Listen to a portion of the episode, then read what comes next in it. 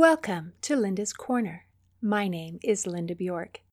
Currently, there is a popular tendency to disregard history or to revise it in order to support more modern ideas.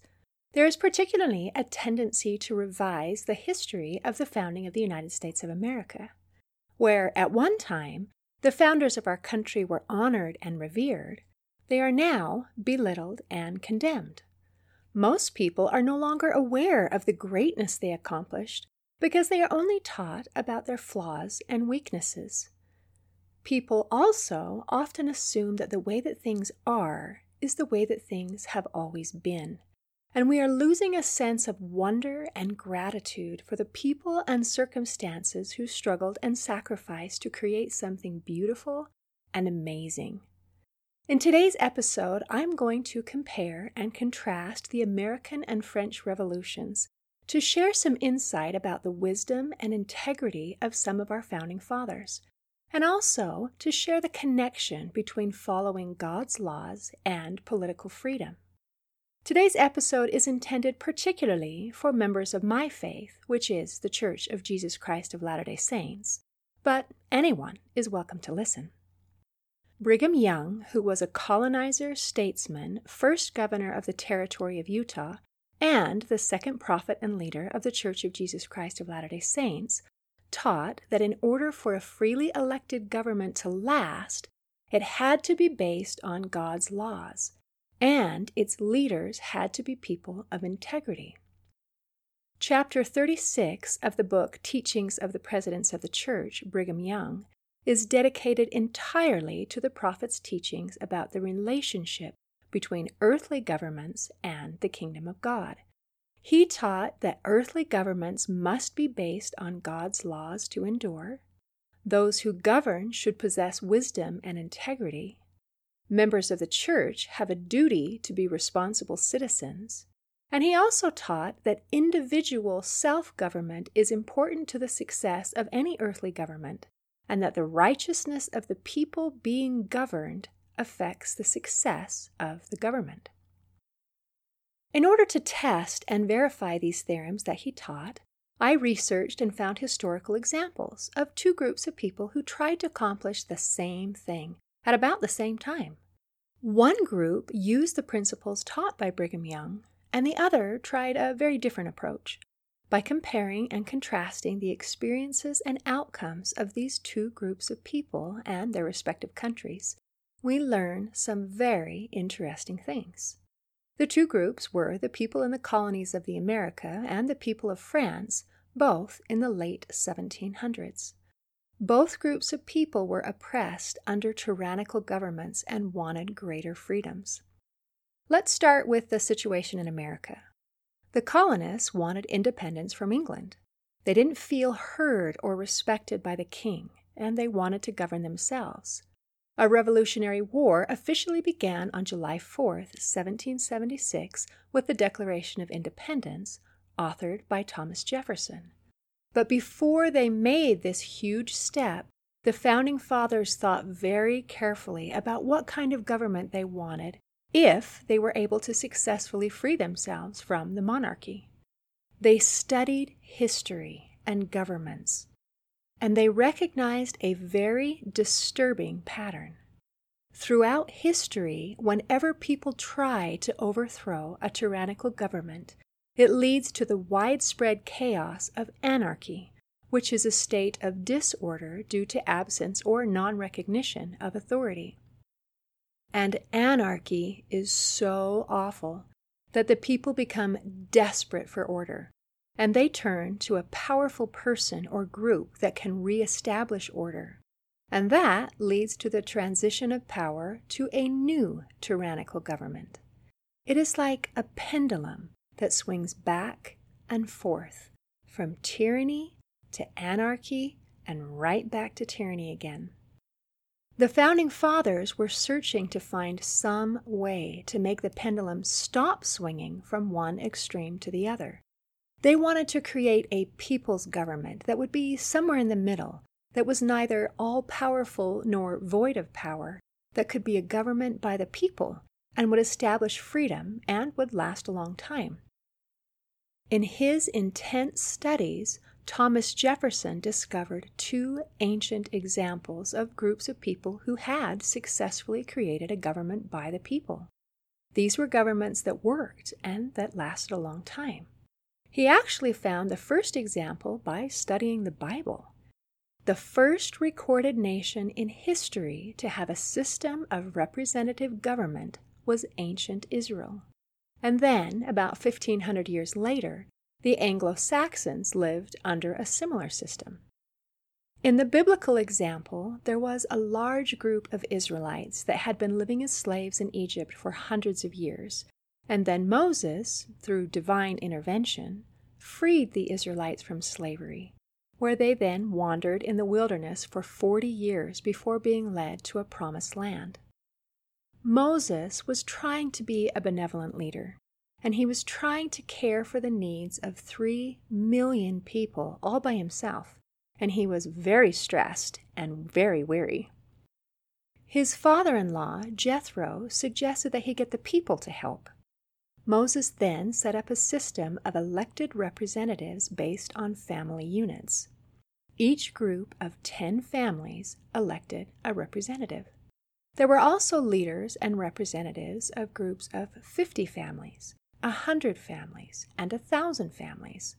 In addition to the elected representatives, there was also a council of 70 who were appointed by Moses. If you compare their system to ours, it is not unlike the original constitutional structure of our Congress and Senate. They had a strong local government with the family unit as the basis, and it worked really well, and it lasted a long time. Not very many people are aware that ideas that inspired our Constitution were quite literally based on God's laws and discovered through a careful study of the Scriptures. Now, I'm going to change channels for a moment and look at the historical context that France was facing at about the same time that Thomas Jefferson was studying about Moses and representative government. Louis XVI was on the throne, the peasants carried most of the burden of the taxes, but they had zero say in any government affairs. The economic conditions were so horrible that a person had to work all day long to earn enough for a single loaf of bread. France was nearly bankrupt because of its involvement in wars, including the American Revolution, and also because of generations of lavish extravagances of the monarchy. King Louis desperately needed to raise taxes in order to fill his coffers. Well, you can imagine how well that went over. Oh, the poor king in his palace needs more money, so he's going to raise taxes on the people who can't even afford to buy bread. Well, the people had had enough, and they revolted. On July 14, 1789, a large crowd stormed a prison called the Bastille. It was a hated symbol of oppression, and they hoped to find weapons and gunpowder there to aid in their struggle. A ruling body called the National Assembly tried to create governmental reform by proposing a constitutional monarchy, which means that we still have a king, but the king also has to follow a set of written, agreed upon laws. This creates limits on the power of the king and grants more rights and freedoms for the people. Well, King Louis was absolutely opposed to that idea and conspired with leaders of other countries to reestablish what he thought was his divine right to absolute rule. He was later imprisoned for treason against his country and beheaded. His wife, Marie Antoinette, later followed him to the guillotine. The people of France had brutally but successfully overthrown what they considered to be a tyrannical government. However, things did not go well afterwards. Anarchy and mobocracy reigned. Religion, particularly Christianity, was attacked by the radical revolutionaries, and for a while the people were forbidden to worship God altogether. Then Robespierre, as leader of the government, created a new religion. The Christian God was replaced by a deity that they called the Supreme Being. They were so intent on removing all Christian influence that they even created a new calendar, since the traditional one measures time from the birth of Jesus Christ. What immediately followed is what we now call the Reign of Terror. Anyone suspected of opposing the current rulers were imprisoned, and over 17,000 people were beheaded by the guillotine. The Reign of Terror ended when Robespierre himself was executed by his enemies, but the country was still a total mess. The new government, called the Directory, needed military support in order to reestablish order. So they turned to a military hero named Napoleon Bonaparte to help them. Napoleon was brilliant, and his soldiers adored him. He personally directed complicated military maneuvers. However, he was very prideful and ambitious. At one point, when he was fighting in Italy, he confessed, When I see an empty throne, I feel the urge to sit on it. His chance to gain power came when the French people voted in 1802 to appoint Napoleon to the title of First Consul for life. But Napoleon was not satisfied with this arrangement. So, in 1804, the French Senate voted him the title of Emperor.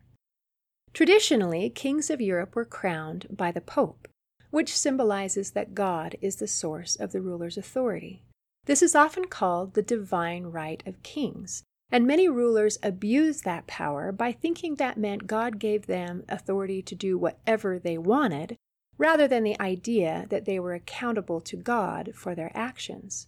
But that's a topic for another day. So, following tradition, the plan was set for a coronation ceremony in Notre Dame Cathedral where Napoleon was to be crowned by the Pope. However, as the Pope prepared to place the crown on Napoleon's head, Napoleon snatched it out of the Pope's hands and placed it on his own head. He later wrote, I will not allow another man to give me my title or my position.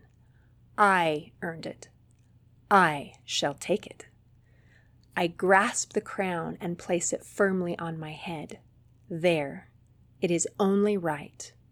I am the Emperor of France. However, being Emperor of France did not satisfy Napoleon's lust for power either. He wanted more. So he began to expand his power through conquest. Within a few years, he had conquered and controlled most of Europe. He was eventually defeated at Waterloo, and he later died in exile. It all happened exactly like the pattern that the founding fathers had noticed so many times in their study of history and governments. When people try to throw off a tyrannical government, it is like a pendulum that swings back and forth from tyranny to anarchy and then right back to tyranny again. And as bad as the tyranny was on both ends, the anarchy in the middle was even worse. The whole process was a mess. Now, I'm going to go back in time just a little and return to the story of America. Remember that the Declaration of Independence was signed on July 4th, 1776. But the Constitution wasn't signed until September 17, 1787. For the first 11 years of its existence, the United States operated under the Articles of Confederation, which had very little power and loosely banded the sovereign states. A couple of the weaknesses of the Articles of Confederation were that there wasn't a person who acted as the leader of the country in any form. We had a Congress made up of representatives from each state, but there wasn't anything like a king, prime minister, or president over the whole country.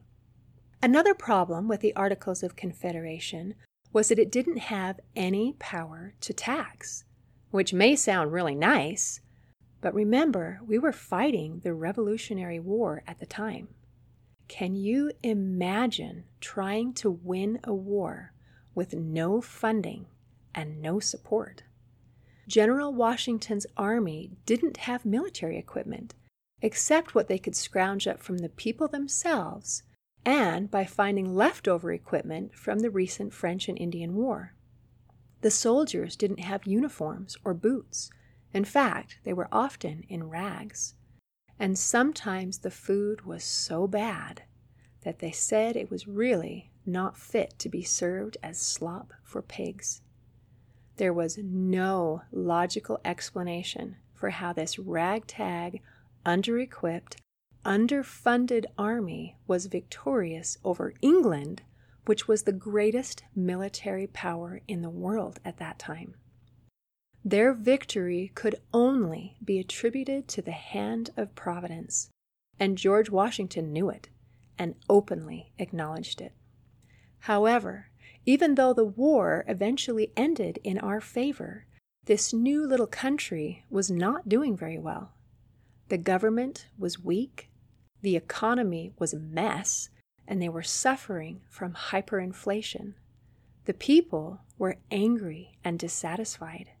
In particular, the army was angry and dissatisfied because they hadn't even been paid for their military service. Again, just like what happened in the French Revolution and practically every other time in history when the people are dissatisfied, the people turned to a military hero to step in and save them by restoring order.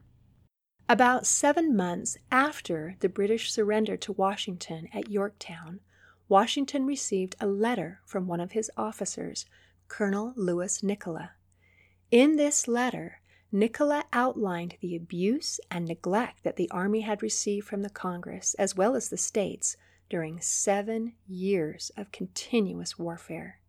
He inventoried a long list of complaints suffered by the men who had risked their lives many times to throw off the British yoke and were still lucky enough to be alive. They had not been paid. And in all of this, there was neither justice nor gratitude. He went on to say that there was only one man who could give the soldiers their dues, and that was Washington. Nicola pleaded with his general to accept the crown and serve as King George I of the United States. He assured Washington that the army would put him in a position of power that none would dare to challenge. Now, remember that when Napoleon was given a chance like this, he pounced on it. But Washington, on the other hand, was horrified by it, and he flatly refused. He said that the Nicola letter was the worst thing that had happened to him in the whole war. He wasn't looking for personal power. He honestly, sincerely loved his country and he loved freedom. He urged the army to be patient. Well, more time passed, and the problems still weren't solved. The military still hadn't been paid, and things weren't getting any better. Washington learned that the military was planning a revolt to set up a military dictator with or without Washington. He attended a meeting in Newburgh, New York, to once again try to persuade the military to be patient.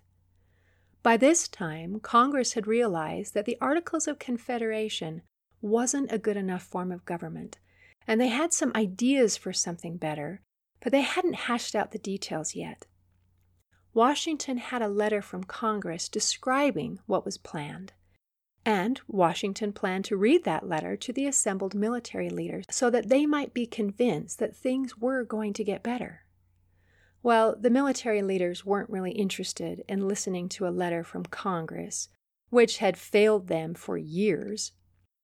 But they were interested in the fact that Washington seemed to be having a difficult time reading the letter. Something was the matter, and that got their attention.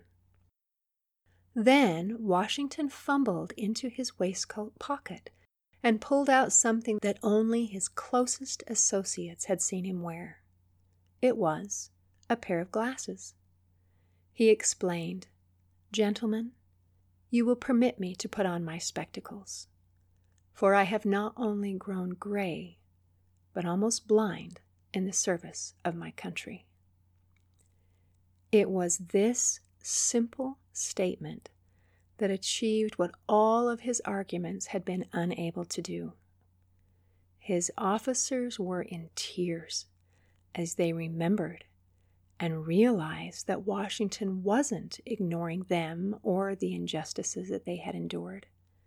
He understood everything that they had endured completely because he had endured it too. They voted unanimously to support their leader in finding a peaceful, constructive solution to their problems. Historians have emphasized that the whole American experiment hung on this one speech in Newburgh, New York. A year later, Thomas Jefferson wrote a paragraph of special praise about Washington. He said, The moderation and virtue of a single character have probably prevented this revolution from being closed, as most others have been, by a subversion of that liberty it was intended to establish. With God's help, and because they based their efforts on God's law, the founding fathers were able to stop the pendulum and create a new kind of government, a people's government, a lasting government, which became a model for other governments around the world. The reason that the beginning of the American Revolution is called the shot heard round the world is because the success of the American experiment affected the whole world. Today, many people assume that the way things are is the way that it has always been. Freedom and a government by the people is easy and obvious. Rather than recognizing the miracle that took place and the incredible good that was accomplished. They criticize and see only flaws. But remember that the freedoms you have to criticize the founding fathers are based on the very foundation built by the work and sacrifice of the founding fathers. Jesus gave some pretty good advice about criticizing others when he said, He that is without sin among you, let him first cast a stone. In conclusion, I'd like to share a quote by Brigham Young. He said, Individual self government lies at the root of all true and effective government, whether in heaven or on earth. Today, I hope that you choose to make the world a better place by practicing excellent self government. See you next time on Linda's Corner.